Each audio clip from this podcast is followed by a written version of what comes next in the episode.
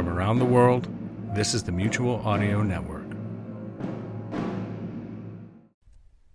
The following audio drama is rated PG for parental guidance. Shadowlands Theater presents Seven Deadly Sins, Episode 1 Pride, and Lo Though I Walk. Written by Jack J. Ward. Produced and directed by Jack J. Ward and Andrew Dorfman. There is a land that's somewhere beyond the horizon. You may catch a glimpse of it when the sun sets, or in the moments before dawn. It's the twilight that flickers at the edge of imagination, somewhere between reality and fantasy. It's the place where monsters roam, and portals to other worlds wait in the back of the closet, and in the crevices of your mind. Welcome to the Shadowlands.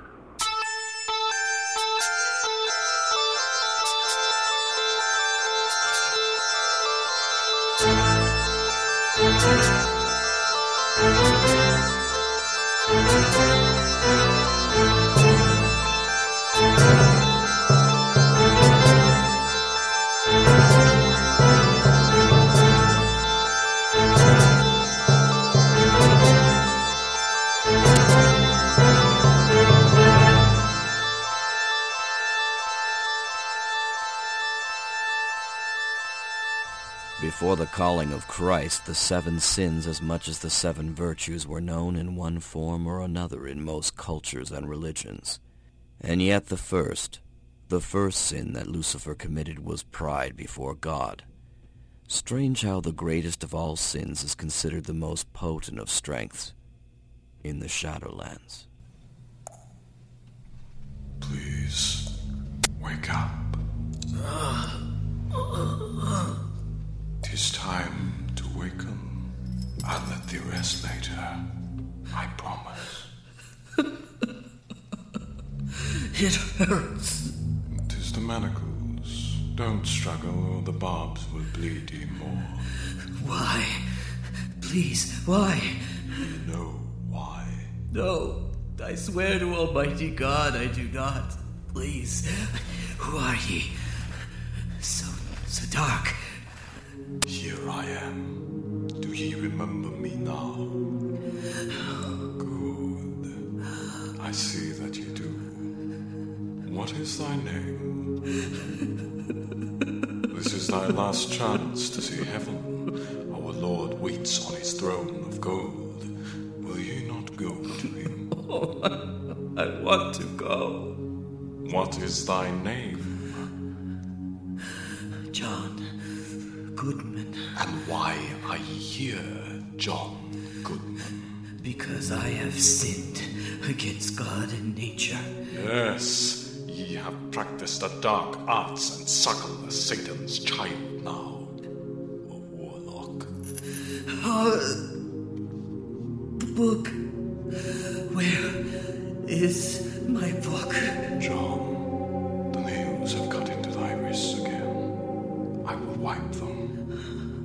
pain helps you to focus, but you mustn't overdo it. We have thy soul to consider. The book. Where is the book? Protect me, O Lord, from yon witch's eye. Keep me safe from his blasphemy and his dark appetite for eternal damnation. Hold me to the bosom of our Lord's mother and safe within the flock as a lamb is to his shepherd. Peace, John. Peace. You have struggled so very long now. Remember what happened. I I. I remember Drayton. Before Drayton, do you remember thy mission for Christ? Yes. Yes. I was on the road to Drayton Town. I was summoned. No. I sent. The church. The church was summoned. Yes. Go on. Thy very soul wavers upon the damnable crevice. There was an accusing, and the church was busy with other accusations, and, and they sent me. Did you not want to go, John? No, I was happy. I wanted to rid our world of the sin that inhabits our land, the many concubines of the beast. So much evil. They said I was ready. I learned as much as I could, prepared all that I could, but nothing prepared me for what was to come. I was weak. I was weak. In Jesus' name, I was so very weak. Shh. I stand with thee now. Can you feel this damp cloth upon my head? I know 'tis hard to stand, but 'twill take the weight off thy manacles. Lean a little against the wall. Uh, There. That will help thee. Now tell me, John. Tell me all that occurred. I walked down the road full of hope. I was doing God's work. I know that, even now. There was power in such clarity of being, shining in His grace. Tell me, John. Ah! John, tell me. I won't let ye rest until you do. Water, please. My throat is raw. Soon, John. You weren't traveling alone. So thirsty that, too. I stopped by a river. Three weeks, no rain. It was part of the case. The Townsfolk of Drayton had to prove her a witch, for she had fouled their crops. In bitterness, I stopped by the side of the road. The path was dust like chalk. I remember laughing all day as I walked upon it. I bent with my face directly in the lake, sucking up the water. I heard something from behind me and turning nearly fell in. Good afternoon. Might I take a moment and rest beside ye? He had a pilgrim's way of sorts of friar, I guessed by his clothes, for he wore a cloth robe, a rope belt and sandals, simple in fashion. He covered his face with a hood like the very image of mystery. He looked well fed, even overly so. His hands were rough with scars and boils upon them. His voice was quiet, it eased and unnerved me all at once. His voice wavered upon an accent my ears could not properly place. I thought he'd come to be my companion to observe how I handled the witch's affair. The water is cool. Beg pardon? Is the lake thine own, or might I drink of it? Rest as thou wish, old friar. I did not hear thy wagon. Janus is a quiet steed. Ye need not be alarmed. The water is not as clear as I would have it. Ye are headed west. Aye, to the town of Drayton. I hath reason to travel west as well. If ye wish to share the road a while, ye might rest thy legs upon my wagon. Well, thank ye, kind friar. Ha- have you been traveling long? Sometimes I feel, gentle sir, that I have been traveling since the beginning of time. The waters conceal thy reflection. I hope they do not make ye ill. I have drunk far more noxious brews in other lands and have the readier constitution, but I can tell that ye are not used to traveling, so take care. Do not develop the fever. Ye are on God's path. It might be said we all walk God's path. That produces a most interesting question. I had not intended it to be so. Everything is questions, gentle sir. Simple existence is a question unanswered, a quandary forever asked from mortals to God. Take Lucifer, for example. He is perhaps the greatest question of all. I care not to know the riddle of Satan. Strange that you use his last name, dear friend. For when he fell, he was Lucifer, but when he remained fallen, he was known as Satan, the Hebrew word not for evil, but adversary. And no, I do not suggest that his nature after the fall bears scrutiny. The good book tells us what Lucifer hath done, and God's punishment upon him for it. Much like today, he was cast out. And yet, he was once God's most chosen. Are ye all right, friar? I am well. Never worry, dear friend. Lucifer was once the bringer of reason in God's court, highest of all. None stood upon the right hand of God more clearly than his most treasured angel and friend. Yet he raised armies to do battle with God. The good book speaks of what happened, but it does not speak of why. Pride. 'Twas pride that was Satan, uh, Lucifer's fall, the first of all sins. Aye, 'tis true, and 'twas right for God to cast him out. But for what reasons did Lucifer oppose his greatest benefactor, his father, his best friend? He was given the hosts of heaven as God's fine lieutenant.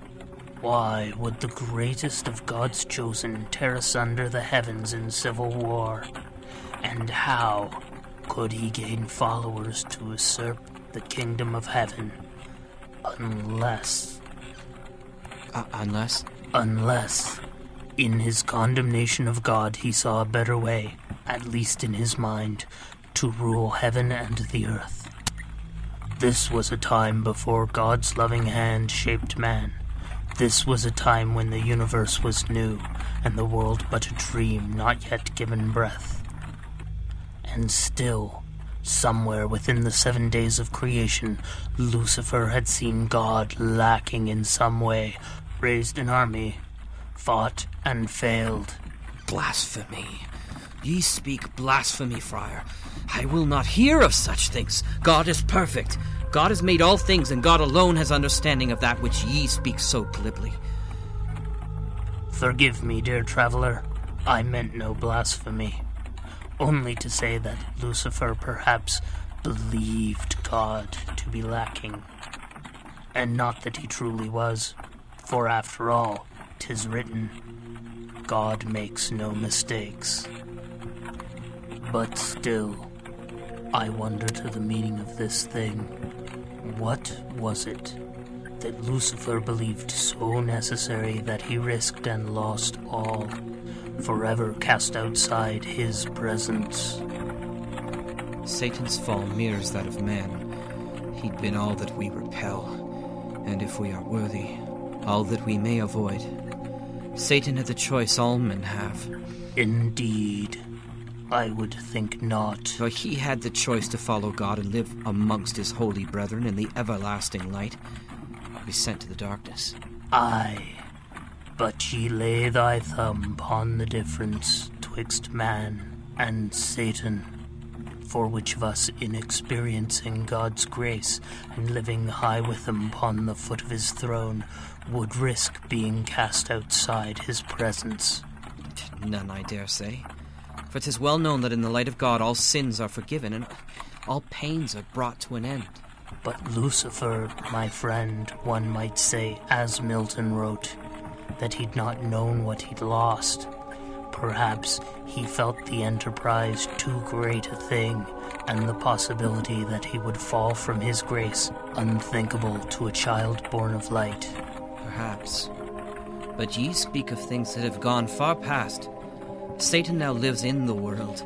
His infernal company chokes the very air of God's mercy, and his hatred of our Lord knows no bounds.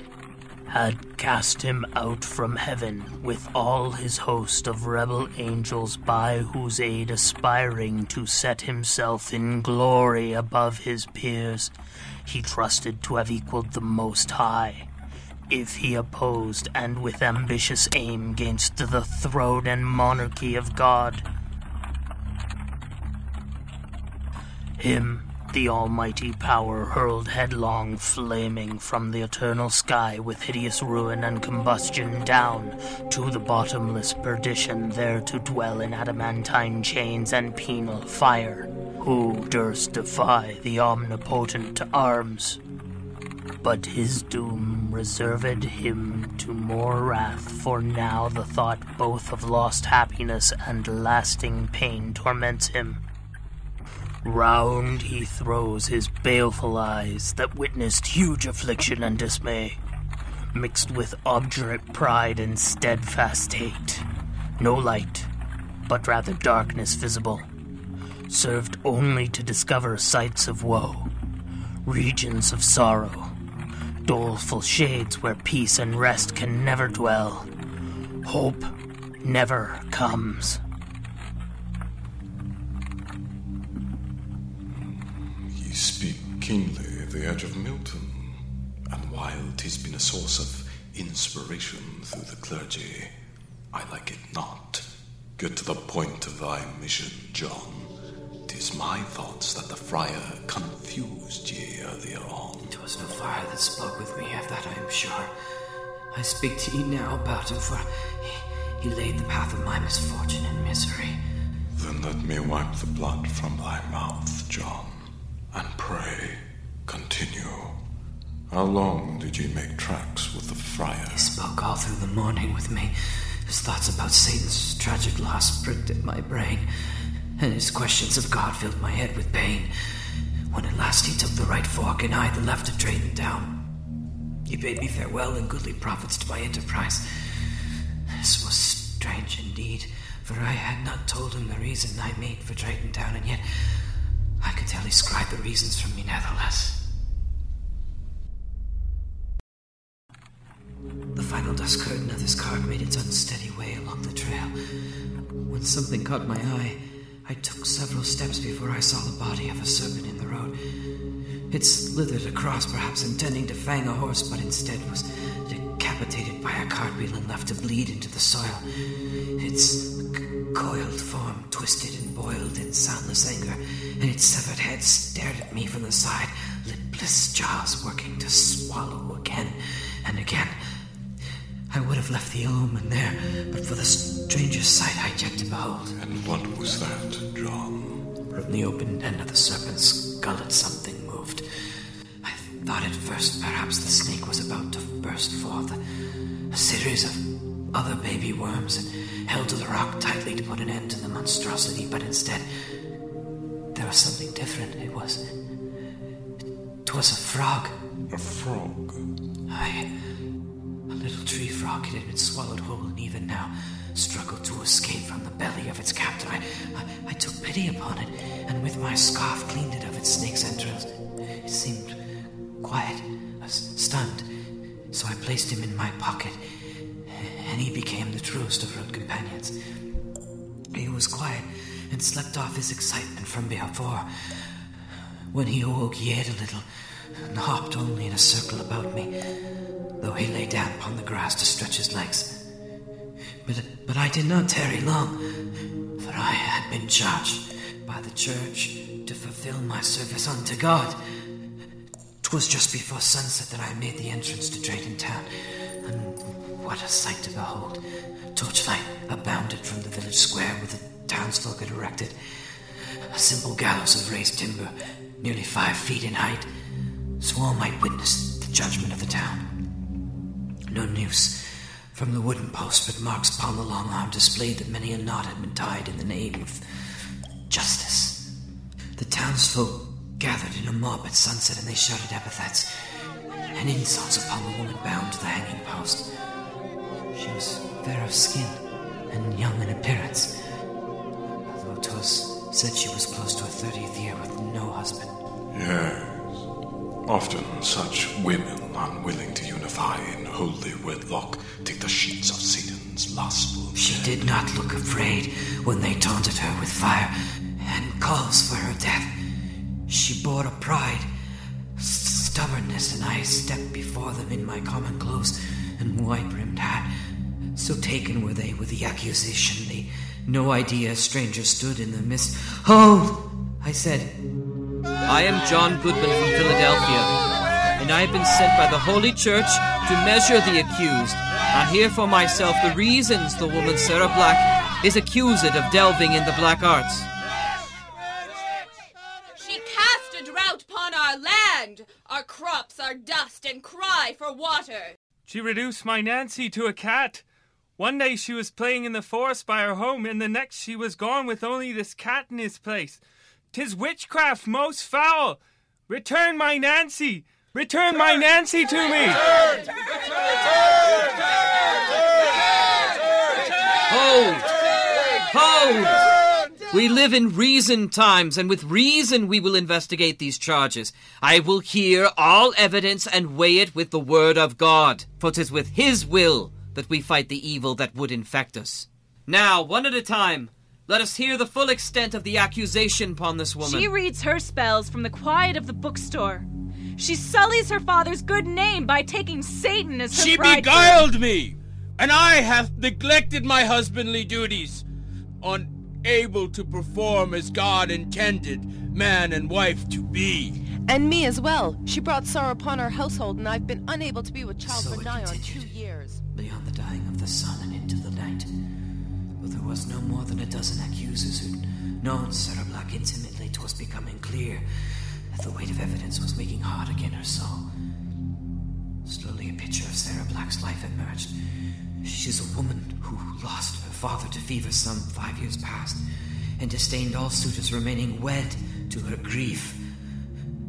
She began selling her father's collection of books. Well known as a God fearing man, his gentleness with his only daughter spoiled her. She withdrew from Drayton and spurned those who proclaimed their intentions for marriage.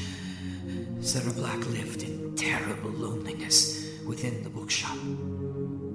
It was there I had guessed that Satan's teachings transformed her. Her neighbors had always considered her willful, but now, now she was there without a book in hand.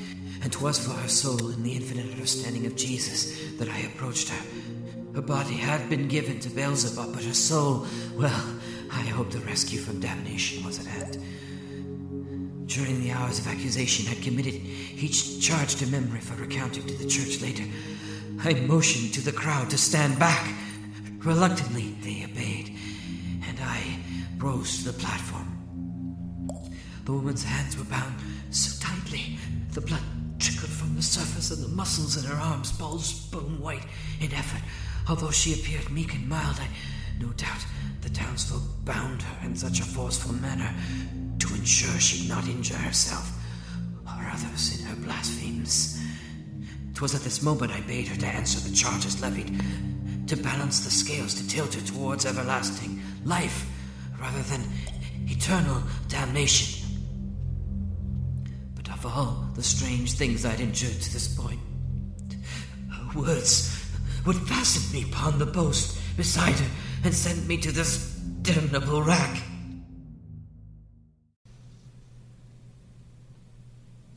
John, John, help me understand the trials ye endured. Do not risk damnation by falling silent now that the wine has been poured and the meat is on the table. God has heard and accepted thy prayers. I've forgiven thy sins, and if thou but finish the tale, absolution awaits. I will pray with thee a while, while our Lord and Saviour collects thy soul to stand at his side and live in the immortal garden. Garden. Yes. She smelled of flowers, gardenia, and lupins. The s- scent of lupins when they flower so brilliantly purple, and lavender like the very essence of Most of the town smelled of rot had scattered about the streets, steaming from horses and dogs, and the air ripe with curing fowl and butchered sheep. I swear in all honesty before God I stood upon the gallows desk and smelled within her the scent of Eden. I knew 'twas her potions and elixirs meant for devilry and beguilement, but for a moment, a passing moment, I'd been weakened too. I felt the power of her presence, but still, still I had the word duty upon my lips and faced her with the strength of my office upon my shoulders, and did demand that she give full account for the accusations against her. And what did she say? This Bathsheba, this whore of Babylon. was the strangest part of this whole venture. She neither denied nor confirmed the charges. Indeed, she spoke of them not at all. Her eyes were set upon a distant point, and I could see she resigned herself to fire and death. Seemed not to notice me for the longest time, but I knew my purpose and charged her again This time, by God, to tell me what the answer was to these charges. She beckoned me to lean forward. I did so, though reluctantly, for while she was most handily bound to post, her eyes carried depths which frightened me. I leaned closer and she whispered her answer. What? What did she say? Teach me to hear mermaids singing, or to keep off envy's stinging, and find what wind serves to advance an honest mind. If thou be'st born to strange sights, things invisible to see, ride ten thousand days and nights, till age snow white hairs on thee. Thou, when thou return'st, wilt tell me all strange wonders that befell thee and swear nowhere lives a woman true. and You're certain she spoke those words in exactly such a phrase? By my troth! For once I have heard things I cannot unhear their exact phrasing. Always I have been so gifted since childhood. Then she spoke spells, words of mermaids and invisible fairies and the like, such words she made a confession of kinds. Nowhere lives a woman true and fair. She damned herself with the very spells she tried to quell thee with. 'Twas done. I recognized it as such. And verily so. Ye saw her end, and damnable it was. What could ye do but put an end to the blasphemy and pray for her soul? It's all Lucifer's fault! His sin was the first one, and it drew the line through the ages from the one great fall to the plagues of Egypt, the walls of Troy, the burning city of Rome about Nero. Great or small, we all succumb to that great fall. Pride. I. and we still fall into darkness. All of us, Father, each in our own personal hell. So she was burned then, John. He burned her. I. But not before she cursed me. Yes. By God, you speak more to the meat of the story. Pray, take your time. Oh, did she curse thee? She whispered in my ear. She spat venom? Oft times I have heard. No! It was like rolling honey down my cheek, sweet as summer's butter. There was no bile upon her words, no bitterness within she bestowed upon me, a horrid, torturous gift. What? What did you say? no, not yet. I cannot tell you. Very well. We will return to that. Take ease, my son, and tell me all that ye are able. After, after she whispered to me, I was silent, and she would say no more. I had not wished her death. Sweet Grace, please believe me. John! John! He must tell what happened next. The villagers, the villagers, they, they swarmed her. It was as if they had their proof. It did not matter that I had not pronounced a judgment. The faggots blaze burned all eyes that looked upon it. She was brave, and only when the apex of the pyre was lit did she cry out. But three times, in unholy pain and regret. Praise God. Yes. Praise God. I was shaken to the very soul. All night I spent in quiet in the stable, hearing only the rustle of the sheep. Instead, the sound of my heart pounding in immortal fear thundering in my ears. But as loud as it would roar, it could not drown her final whisper. The next morning, I resolved to leave Drayton, find the road back home, and ne'er visit this land again. The town was deserted when I left, with the menace dispatched. The men made for work in the pastures, fields, and forests, no longer concerned with Sarah, her ash dusted corpse on display, a warning against the evils brought upon us. I went to her with full desire to bury her, but. Yes, yes. What was done? You should not feel such upset. Oh. It was thy first charge, John. I keep reminding thee, but but 'tis true. We travel a terrible road, but it is the cross we must bear to reach his will. But the road. The terrible road was yet to come, Father. Mayhaps 'twas the wind, but I swear I did not touch her person. Burned clean as she was, not, not a streak of her lovely hair remained.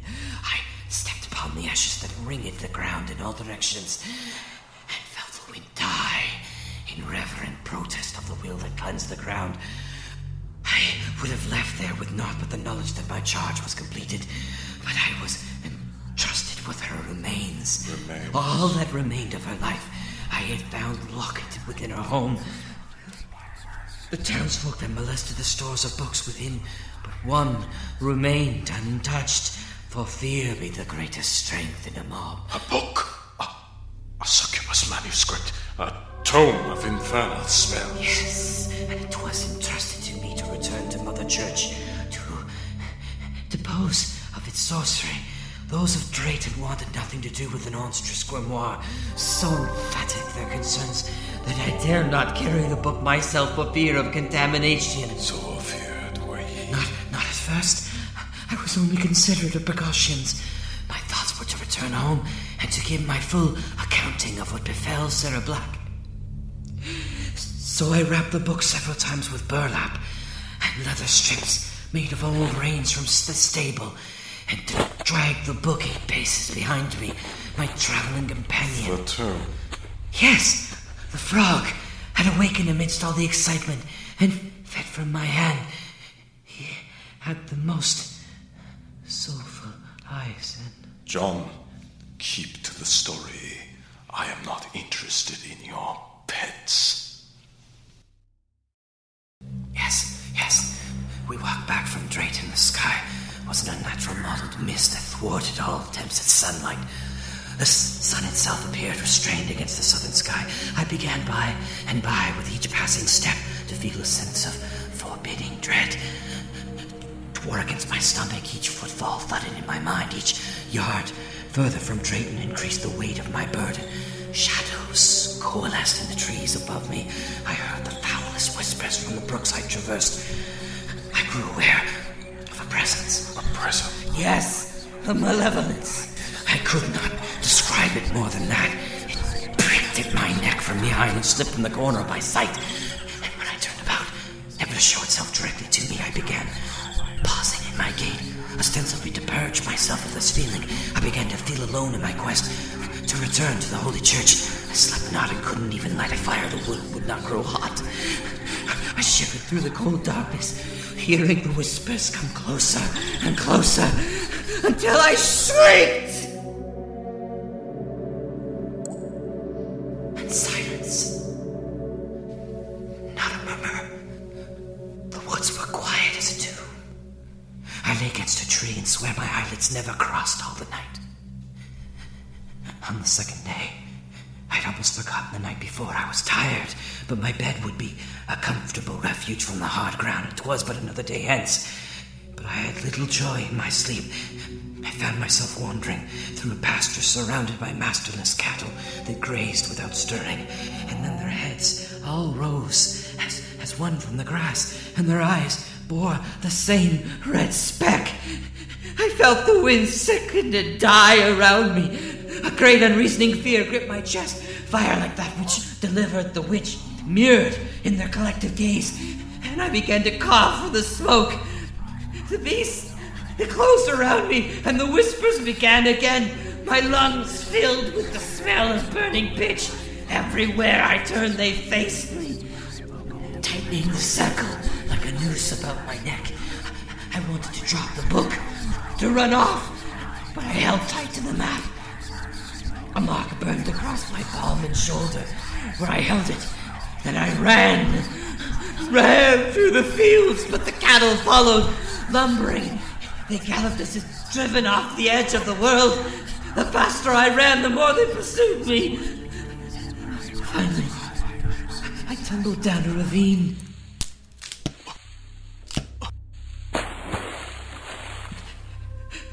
When I woke, was evening.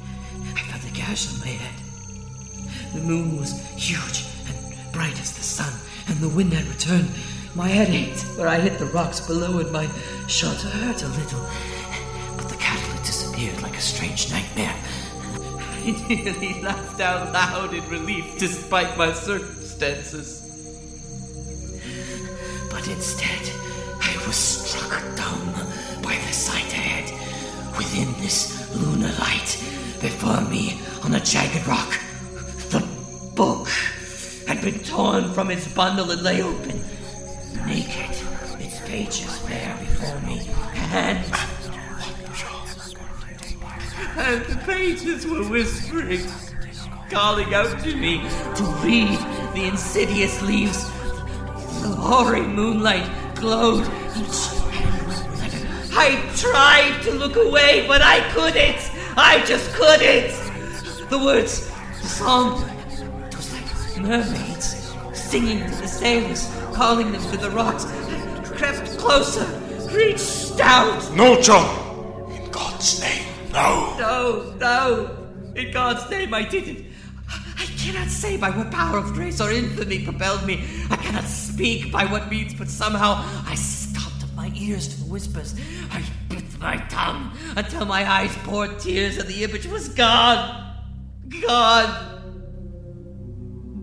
Gone. When I awoke again, the night had passed. The cool flutter of the water was like a balm to my soul. I still lay upon the rocks. 'Twas the river I had first struck from. I felt the movement in my pocket, and I felt for my companion, my blessed frog. He was still all right, but seemed as dazed as I, lay upon my chest lazily. 'Twas misty again, and near sunset by the sky, so I had been sleeping through the day. My shoulder was stiff, and I felt dizzy. My frog fell asleep soon enough, and I was anxious to make my way. I replaced him in my pocket and slowly got to my feet. I bent low to sink myself in the water, cupping my hands to wash them. When I saw her reflection. Not the witch. No. Yes. I cannot tell, for truth be told, I do not know if she truly was there at all. I looked past the waters, and there, watching me from the other shore, was, was a child. A waif, no more than eight or nine. No more than eight or nine years. A vision of that I was certain. That the demons set to torment me. She had the eyes of Sarah Black. Soulful eyes, big, and twinkling like the wings of a butterfly. I, I could not stand it any longer. First the cattle, and the horrible whispers. Now this. I screamed at her to go away. I threw rocks to banish the apparition, but nothing would move child thing from its spot. I cursed it in the name of God to stop tormenting me. I swore at all the denizens of hell using every name I have ever heard a saint produce. But it would not move. I knew there was no solace for me. I had to remove this blasphemy from my sight, or I would never be in answer, the whispers began again. They swallowed my mind like leeches, hungry for the blood of my sanity. I shouted and threw myself into the stream, water foaming about me, running like bile.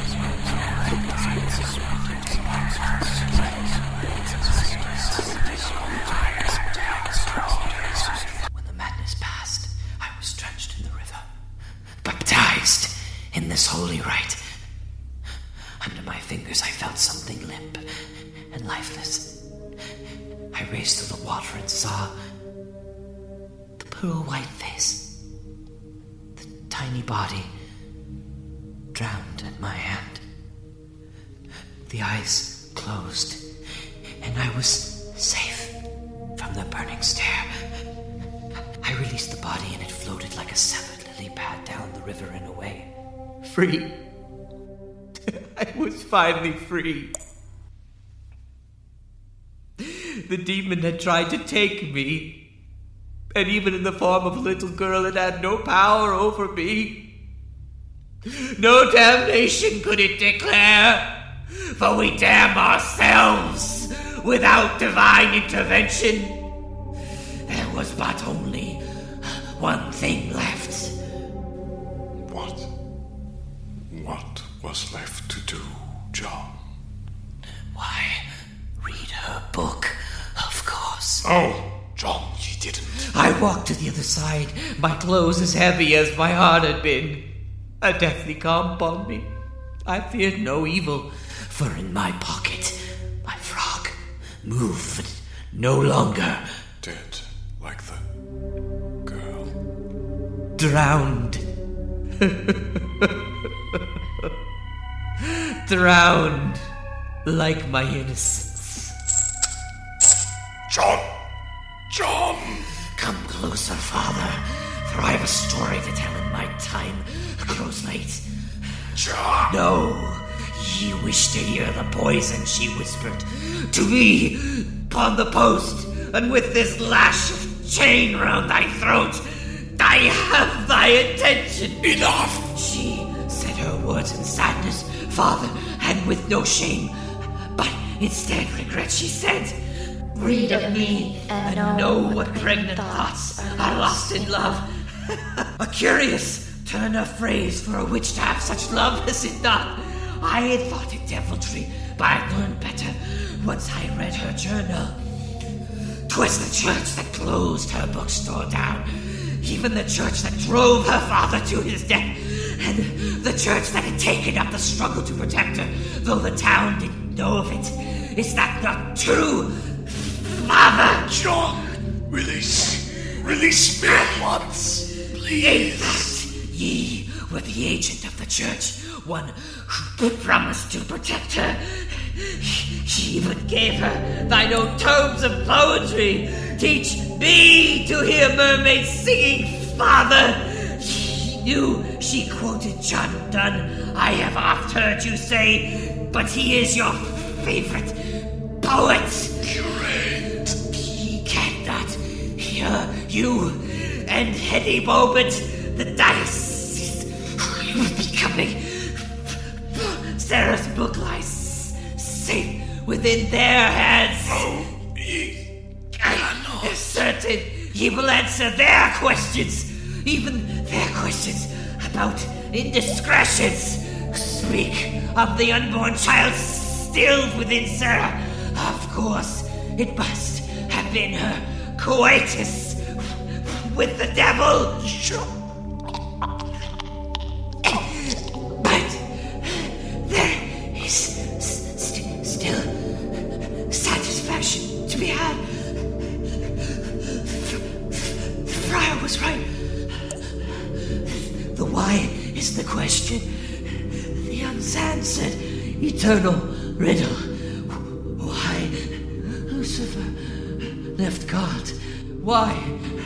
A friar stepped in my path that day to warn me? Why the death of a woman whose sin was trust and love of thee? Some satisfaction must be had. Dear Father, I am possessed by the devouring injustice of it. Take heart, thy soul will be released. And I, I, at thy hand, shall walk with thee to the banquet at thy pit with the answer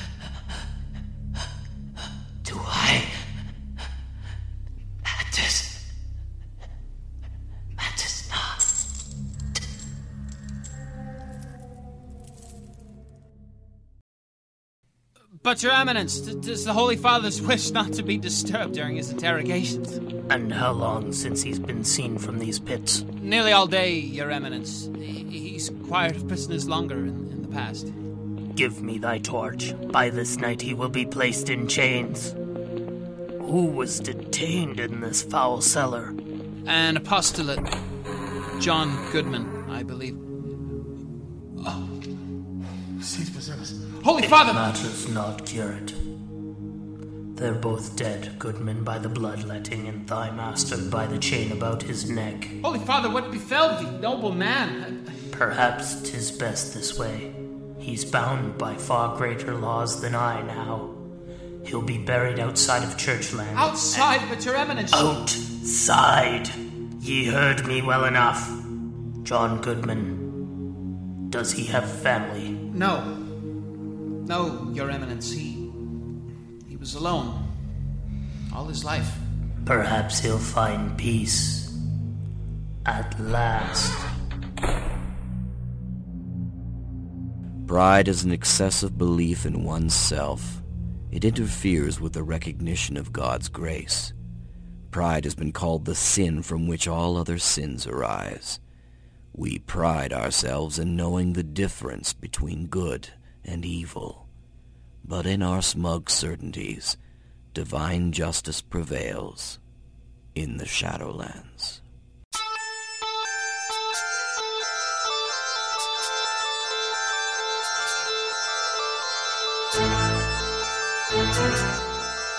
Seven Deadly Sins, Episode 1 Pride, and Lo Thou I Walk, was created and written by Jack J. Ward. The Inquisitor was played by Pasha Ebrahimi. John Goodman was performed by Jack J. Ward. Manfred Onward was the Friar and His Eminence the Bishop. The Curate was Jeff Brown. Sarah Black was performed by Pamela Herman. And the mob was Nico Lorenzuti, David Connellan, Alicia Polanski, Alana Zatzman, Rita Armbruster, Patrick Dorfman, Jennifer Robbins, Joe Mauricio, and Jocelyn White. Shadowlands theme music was created by Christopher Moreno. Incidental music themes and scores by Sharon B. Fowler. Editing by Paul Patterson and Jack J. Ward. Sound effects and digital landscape by Andrew Dorfman.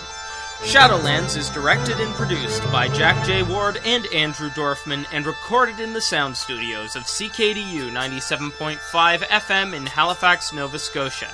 Shadowlands Theatre is a work of fiction. All dramatic material within is for entertainment purposes only. Any references to real events, businesses, or locales are intended only to give the fiction a sense of reality and authenticity, and not to describe any actual conduct. Any character's resemblance to an actual person, either living or dead, is entirely coincidental. For more information on the Shadowlands, go to our website at www.shadowlandstheater.com.